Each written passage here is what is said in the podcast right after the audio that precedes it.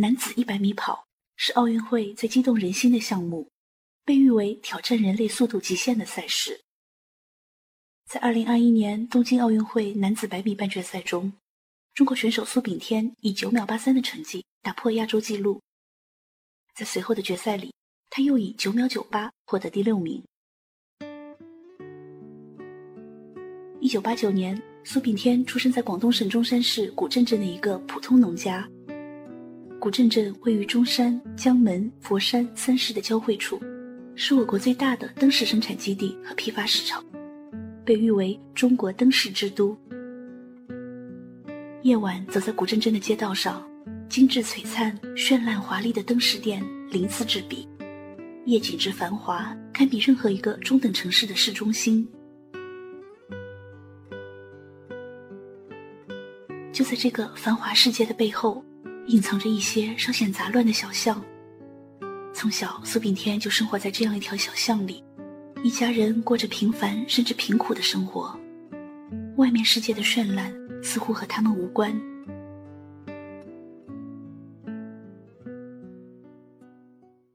苏炳添的父亲名叫苏兆华，母亲叫侯仲平，他俩原本都是守土而居的农民。九十年代后，他们的村子走向城镇化，夫妻俩便跟着时代的脚步，离开土地，开始务工。由于没什么手艺，苏兆华只能在外面捡些破铜废铁，再拿到废旧品市场去卖，但这基本赚不到什么钱。侯仲平则在镇上的卷烟厂给人卷烟，他经常加班，周末也很少休息。苏炳添五岁时，家里又添了口人，他的弟弟。父母不在家时，苏炳添就独自照顾弟弟。每到傍晚，小小年纪的他洗菜、添水、烧火，父母回家后就炒菜吃饭。夜幕降临，万家灯火，在一条小巷中的一所小房子里，苏炳添一家坐在桌前，开心的吃饭。孩子们的欢声笑语，让大人们忘了白天的辛劳，忘了眼下的贫苦。周末的时候。苏炳添喜欢找表哥们一起到外公家玩。外公家附近有片空地，表兄弟们就在那里追逐嬉戏。在这片空地上，苏炳添最喜欢玩的游戏是捉迷藏。一般来说，捉迷藏都是几个人藏，一个人找，只要把藏起来的人找到，就算赢了。但苏炳添和表哥们玩的捉迷藏可不太一样，有一定难度。他们会先在空地上设置一个固定目标，比如一棵树，然后一个人藏起来，另外一个人找。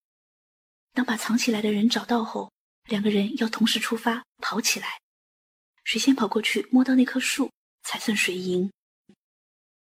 在这个游戏里，苏炳添经常不费周章的就找到藏起来的表哥，可是到了跑步触摸固定目标的环节，年幼的他总是输。你们等着，我迟早会追上你们的。苏炳添用稚嫩的声音向表哥们发出挑战。看着孩子们愉快追逐的场景，母亲侯仲平开怀大笑。侯仲平年少时也是田径好手，参加过古镇镇举行的跑步比赛，还拿过冠军。长大后结婚生子，种田打工，过去比赛的记忆已被岁月淹没。但在儿子身上，他又看到了许多年前自己的影子。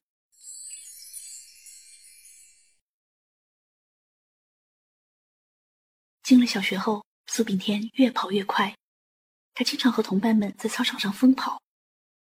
大家都知道他跑得快，但没有人把这个当成重要的事情，因为在学校里，成绩好才是最重要的。而活泼好动的苏炳添，成绩不咋地。二零零二年，苏炳添小学毕业，进了古镇初级中学。在初中里，他仍然醉心运动，仍然没有把心思放在学习上。由于成绩不好，苏炳添常常在放学后被老师留下来补课，为此他很苦恼，他不想留堂。有回他听说，每天放学后，学校田径队都会定时训练，也就是说，只要加入校田径队，便可摆脱留堂补课的命运。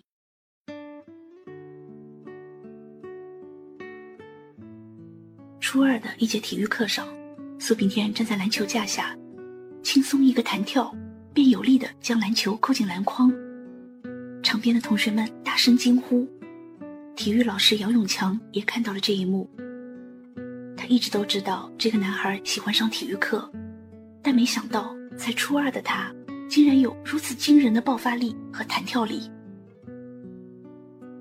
杨永强走过去找苏炳添闲聊，得知这个孩子曾经趁父母不在的时候偷偷开过摩托车。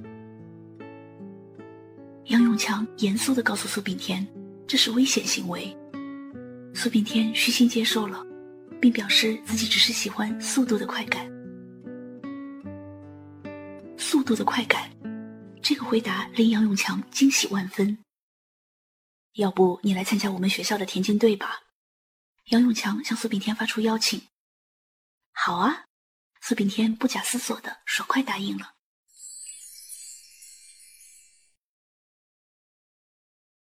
那时古镇初级中学还没有铺就塑胶跑道，学校的田径场就是一片泥土地，天晴时尘土飞扬。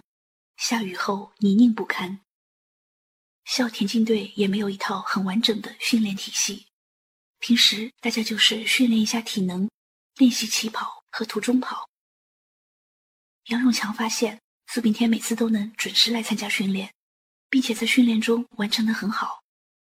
他的一百米短跑成绩尤佳，小小年纪已经能跑到十二秒左右。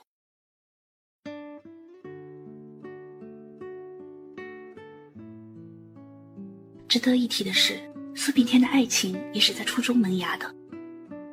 初一开学军训的时候，苏炳添灿烂的笑容吸引了女同学林艳芳的注意，而林艳芳那贴满卡通贴纸的自行车也令苏炳添印象深刻。那时调皮捣蛋的苏炳添是老师眼里的问题学生，经常被罚扫地、罚站，交作业的时候总是拖拖拉拉。每次回座位都不是用走，而是用跳，跳进座位再坐下来。而林艳芳呢，她的性格和苏炳添不太一样。林艳芳文静乖巧，学习认真，恰好是苏炳添那组的小组长，每天负责收作业。就在收交作业的过程中，林艳芳和苏炳添熟悉起来，心底升起了一些情愫。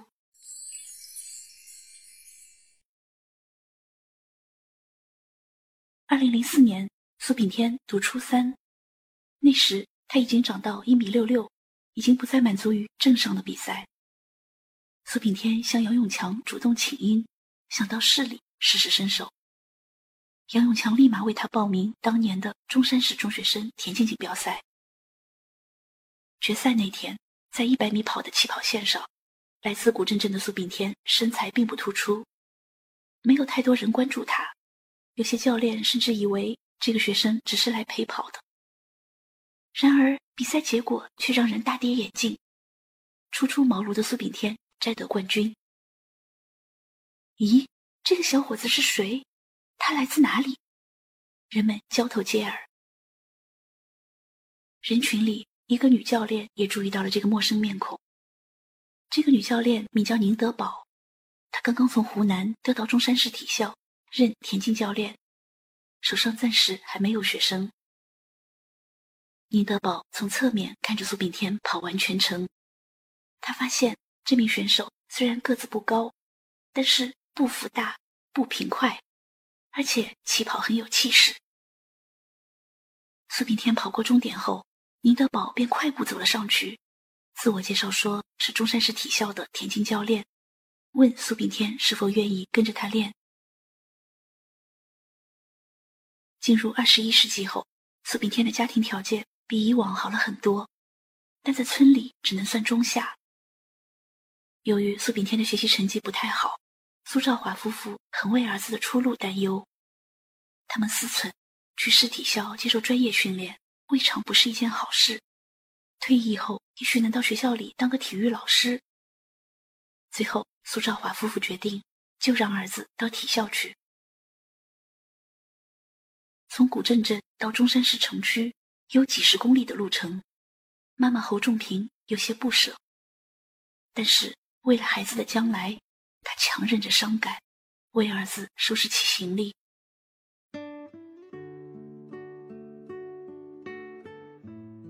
二零零四年底，苏炳添告别了古镇初级中学，来到中山市体校。但在体校，苏炳添一下子难以适应。以前读书时，他都住在家里，家里的条件虽然一般，但起码住得宽敞。然而在市体校，他必须住校，周末才能回家。八个人一间宿舍，每天五点多就要起床。上午训练一个半小时，下午训练两个半小时，晚上自修，没有电视看。那时，宁德宝教练手上只有两个学生，一个是苏炳添，另一个是他从湖南带过来的女生。白天训练的时候，苏炳添便和这个女队友一起练。苏炳添性格腼腆，两个人没什么话说。就这样，在市体校，苏炳添过得闷闷不乐，一度想开溜。后来，宁德宝又招来几个小队员，和苏炳添他们一起练。渐渐的，苏炳添和小队员们熟络起来，相处得很开心。自从进了市体校，苏炳添只能在每个周末回家的时候和林艳芳见上一面。那时，我们买了一本日记本。这周日记本在我身上，我把每天想对他说的话写在日记本上。到了周六一见面，我就把日记本交给他。下周日记本在他那里，他写完后再交给我。就这样写来写去，两人整整写满了两大本日记本。在中山市体校，苏炳添跟着宁德宝。接受专业系统的短跑训练，比如练习下肢摆动、快速爆发力等。苏炳添渐入佳境，在体校的短跑运动员里数一数二，他成了田径队的主力。二零零六年，十七岁的苏炳添代表中山市到香港参加城市邀请赛，在男子百米赛道上，他蹲地、起跑、冲刺，一气呵成。获得冠军。同年十二月，他第一次参加全国城市运动会，获得百米短跑第五名。苏炳添的表现引起中国短跑名宿、广东省田径队短跑教练袁国强的关注。一九五六年出生的袁国强，曾是二十世纪七八十年代中国男子百米短跑的领军人物，一度被称为“东方跑得最快的人”。袁国强想把苏炳添招至麾下，这时有人提出异议，说苏炳添个子不高，只有一米七左右，不太符合飞人的条件。对此，袁国强并不认同，他本人身高只有一米六三，也照样能跑出好成绩。在袁国强看来，短跑项目讲究的是步频和步幅的最佳结合，步幅指步子的大小。步频指步子的快慢，而苏炳添步幅和步频比值很好。袁国强托人捎话给宁德宝，希望宁德宝不要把苏炳添留给别人，一定要留给他。尼德堡也觉得是时候让这匹骏马去更广阔的地方驰骋，于是便答应了袁国强的请求。就这样，苏炳添离开中山市体校，来到广州。加入广东省田径队。那时是二零零七年，距离二零零四年底，苏炳添进入中山市体校接受专业的短跑训练，仅仅过去两年多，他的进步速度之快为全国罕见。你飞到城市另一边，你飞了好远好远，飞过了灰色的地平线。飞过了白天黑夜，你飞到城市另一边，你飞了好远好远，飞过了蓝色的海岸线，飞过我们的昨天。你呀，你是自在如风的少年，飞在天地间，比梦还遥远。你呀，你飞过了流转的时间，归来的时候，是否还有青春的容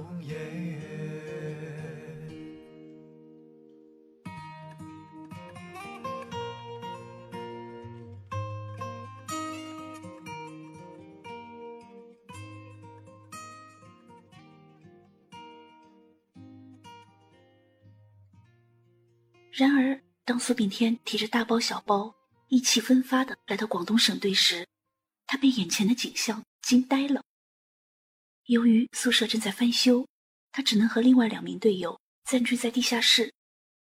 在这间简陋而杂乱的地下室里，摆放着几个床铺，其他东西占满一地，稍一挪动就会有蚊子从夹缝里飞出来。训练的平台是越走越高。可居住环境却越来越差。到省队才刚刚一个星期，苏炳添就偷偷买了车票，逃回了古镇家中。苏炳添的不辞而别，急坏了袁国强教练，他赶紧从广州追到古镇。好在这孩子是比较好哄的，在家吃过饭后，苏炳添便跟着袁国强返回了省队。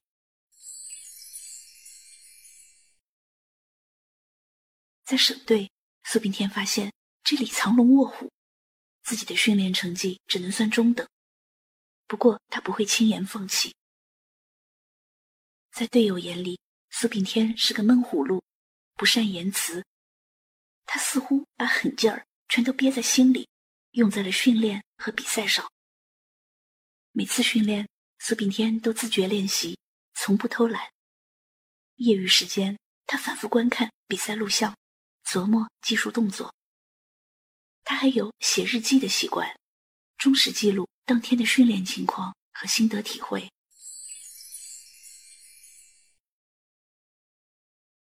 二零零九年五月，在全国田径锦标赛男子百米决赛上，许多观众都是为第五跑道的胡凯而来。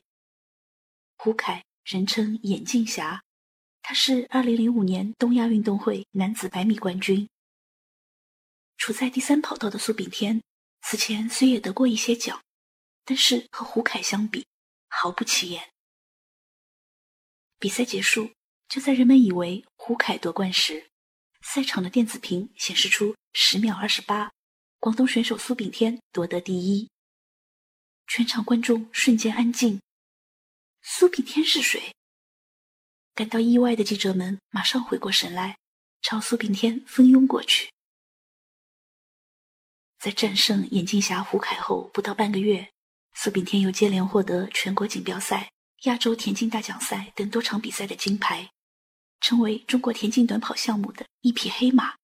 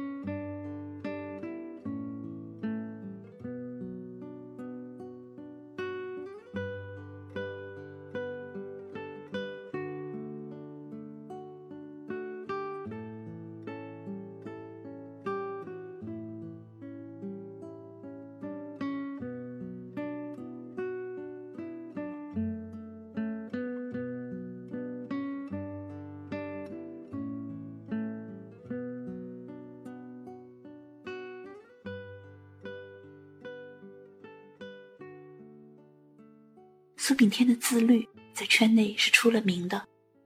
有人总结说，苏炳添有十不：不纹身，不喝酒，不抽烟，不烫头，不染发，不外出吃饭，不瞎嘚瑟，不逛街，不买奢侈品，不炫耀。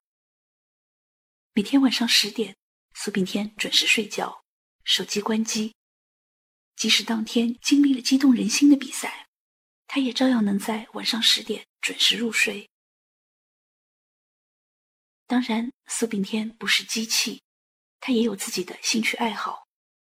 他喜欢看电影、追剧、逛汽车论坛、涮火锅，也喜欢听歌，尤其是张学友的歌曲。作为土生土长的中山人，苏炳添很爱喝汤。有时食堂的菜不合口味，他会自己出去买食材回来煲汤。自从进了省队，苏炳添和林艳芳每月只能见上一面。那时中山到广州还没有高铁，每次见面，林艳芳要早上五点起床，摸着黑去赶六点的大巴。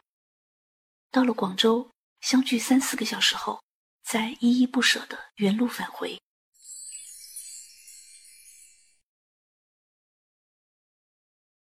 二零零九年，苏炳添二十岁。这年的东亚运动会，他代表中国参加男子百米飞人大赛。在决赛里，苏炳添战胜日本选手，摘得金牌，被媒体称为新时期中国田径的抗日英雄。二零一一年九月，二十二岁的苏炳添来到合肥，参加全国田径锦标赛一百米比赛，最终以十秒十六率先冲过终点。随后，他手指苍天，孩子气的跳了起来。二零一二年夏天，苏炳添征战伦敦奥运，成为中国第一位晋级奥运会男子百米半决赛的选手。那个年月，苏炳添已经是中国男子一百米跑的领军人物。他的起跑很快，在前三十至四十米不输老外，但他的上肢力量不足。常常在后程被反超。伦敦奥运会之后，苏炳添跟随袁国强教练赴美国参加为期三个月的冬训。在这次冬训中，苏炳添按照美国教练制定的计划，采用卧推、举杠铃等手段，科学的强化上肢训练，为自己的后程跑蓄力。在美国的三个月，袁国强教练当起了苏炳添的保姆。苏炳添训练时，他就在一旁看着。苏炳添回宿舍休息，他就赶去附近的超市，买各种肉和蔬菜，回来给苏炳添烧可口的中国菜。三个月的冬训结束后，从美国回来的苏炳添身形更加精壮，肩膀更宽，手臂摆动也更加有力。他对未来充满信心。然而，现实却给苏炳添泼了盆冷水。他的实力是增强了，可他的队友进步更快。二零一三年四月，在全国田径大奖赛肇庆站的比赛上，苏炳添的队友张培萌跑了十秒零四，比苏炳添保持一年多的全国纪录快了零点一二秒。怎么会突然被张培萌超了？苏炳添措手不及。回到广东后，他闭门苦练一个月，除了吃饭睡觉，就是在训练，或者在反复比对自己和张培萌比赛时的录像。在接下来的莫斯科田径世锦赛中，苏炳添太紧张了，满脑子都在想赶紧夺回第一，于是他一上场就想压着枪跑，结果被裁判认定抢跑，被罚出场。几分钟后。张培萌跑出十秒整的傲人成绩，他的惊艳表现引发众人的欢呼。很少有人注意到另一边苏炳添的落寞。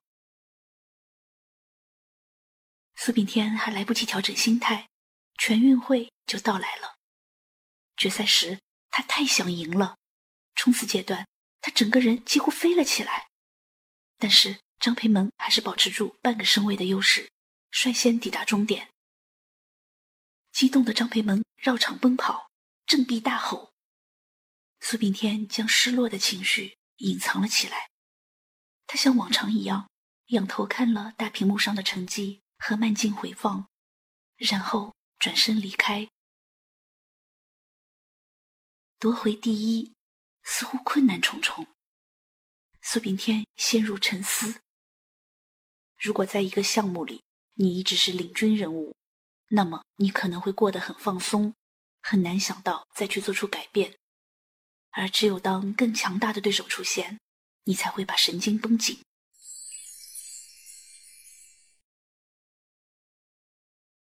二零一四年底，苏炳添再次前往美国冬训。这回，美国教练建议他进行技术改造。以前我就是一味的加速度、加节奏。外教告诉我，如果能在技术上改进了，整个人就能上一个层次。这回，苏炳添做出的最大改变是更换起步脚。此前，他每次起跑都先出左脚，有人告诉他，这样其实违背了身体的本能反应。只有在自然状态下发出的力量才更顺畅。为此，苏炳添做了个测试，他让别人在他不知道的情况下突然推他，结果他第一时间跨出去的是右脚。于是，在这次冬训里，他把起步脚改成了右脚。技术改革后的苏炳添如虎添翼。二零一五年五月，在国际田联钻石联赛美国尤金站的比赛中。二十六岁的苏炳添以九秒九九的成绩打破亚洲纪录。苏炳添破十后，他的家乡中山市古镇镇的大街小巷到处悬挂着学习苏炳添的横幅，亲朋好友纷纷向苏兆华夫妇道贺，老两口也倍感自豪。不过在激动之余，他们叮嘱儿子要用平常心看待这次比赛成果。世界田径赛场上还有太多高手。只有戒骄戒躁，再接再厉，才能为国家获得更多荣誉。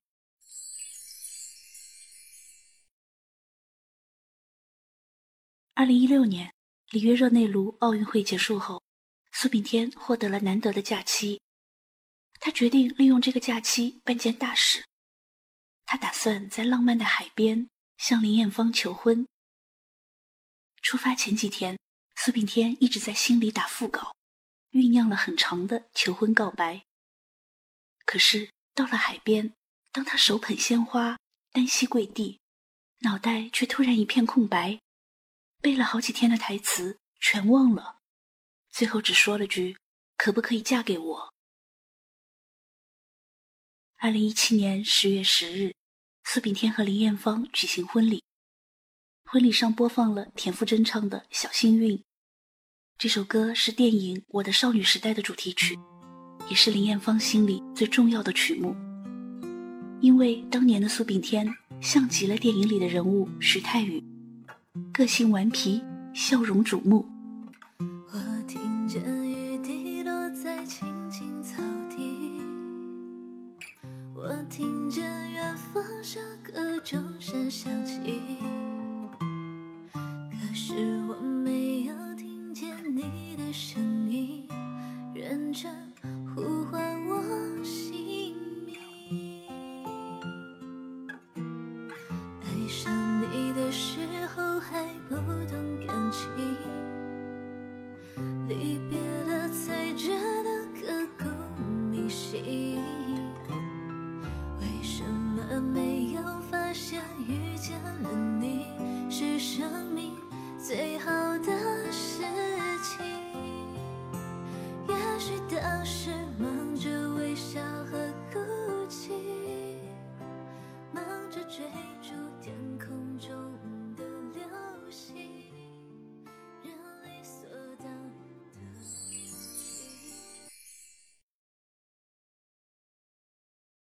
因为身体机能、伤病等原因，短跑运动员通常到了二十七八岁便会考虑退役。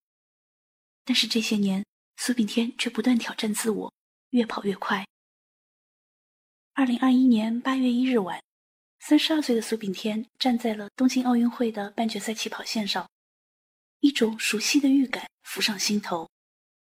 这种预感在二零一八年的马德里出现过一次。在那场比赛里，他跑出了个人最佳成绩九秒九一。这场比赛有了，苏炳添在心里默念。发令枪响，风驰电掣间，苏炳添第一个冲过终点，九秒八三，打破亚洲纪录。在短短两个小时后的决赛里，他又以九秒九八获得第六名。在间隔如此短的时间里，两次跑进十秒，堪称亚洲奇迹。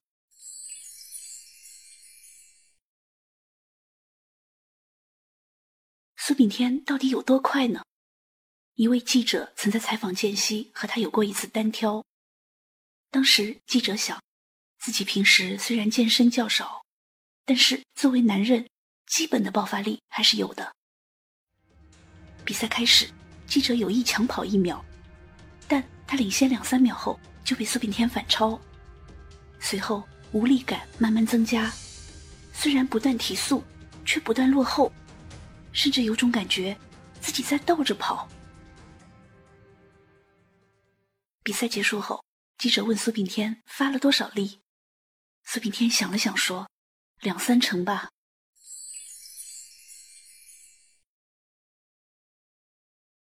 每逢有儿子的比赛直播，苏兆华夫妇都会守在电视机前为儿子加油。不过，每次苏炳添打电话回来，老两口不会专门问及儿子的训练和比赛情况，他们只是关心儿子最近吃的怎样。睡得如何？因为不想给儿子增加压力。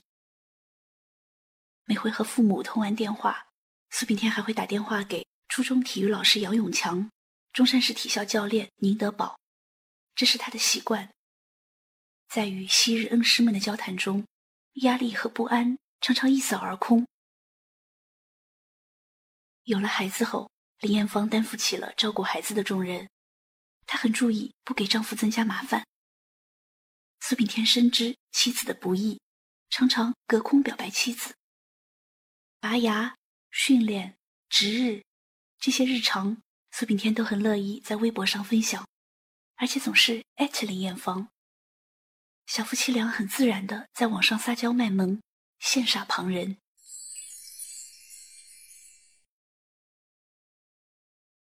这些年，在训练和比赛之余，苏炳添的学业也没落下。在广东名校暨南大学，他先后获得国际经济与贸易专业的学士和硕士学位。二零一八年，苏炳添被暨南大学聘为体育学院副教授，能够用自己多年来的经验和技术帮助学生，苏炳添觉得这份工作很有意义。而学生们也很喜欢苏炳添，叫他“炳哥”“天哥”，和他很亲。虽然已经功成名就，但是苏教授从不摆架子，每次接受采访都客客气气、温和有礼，宛若邻家大男孩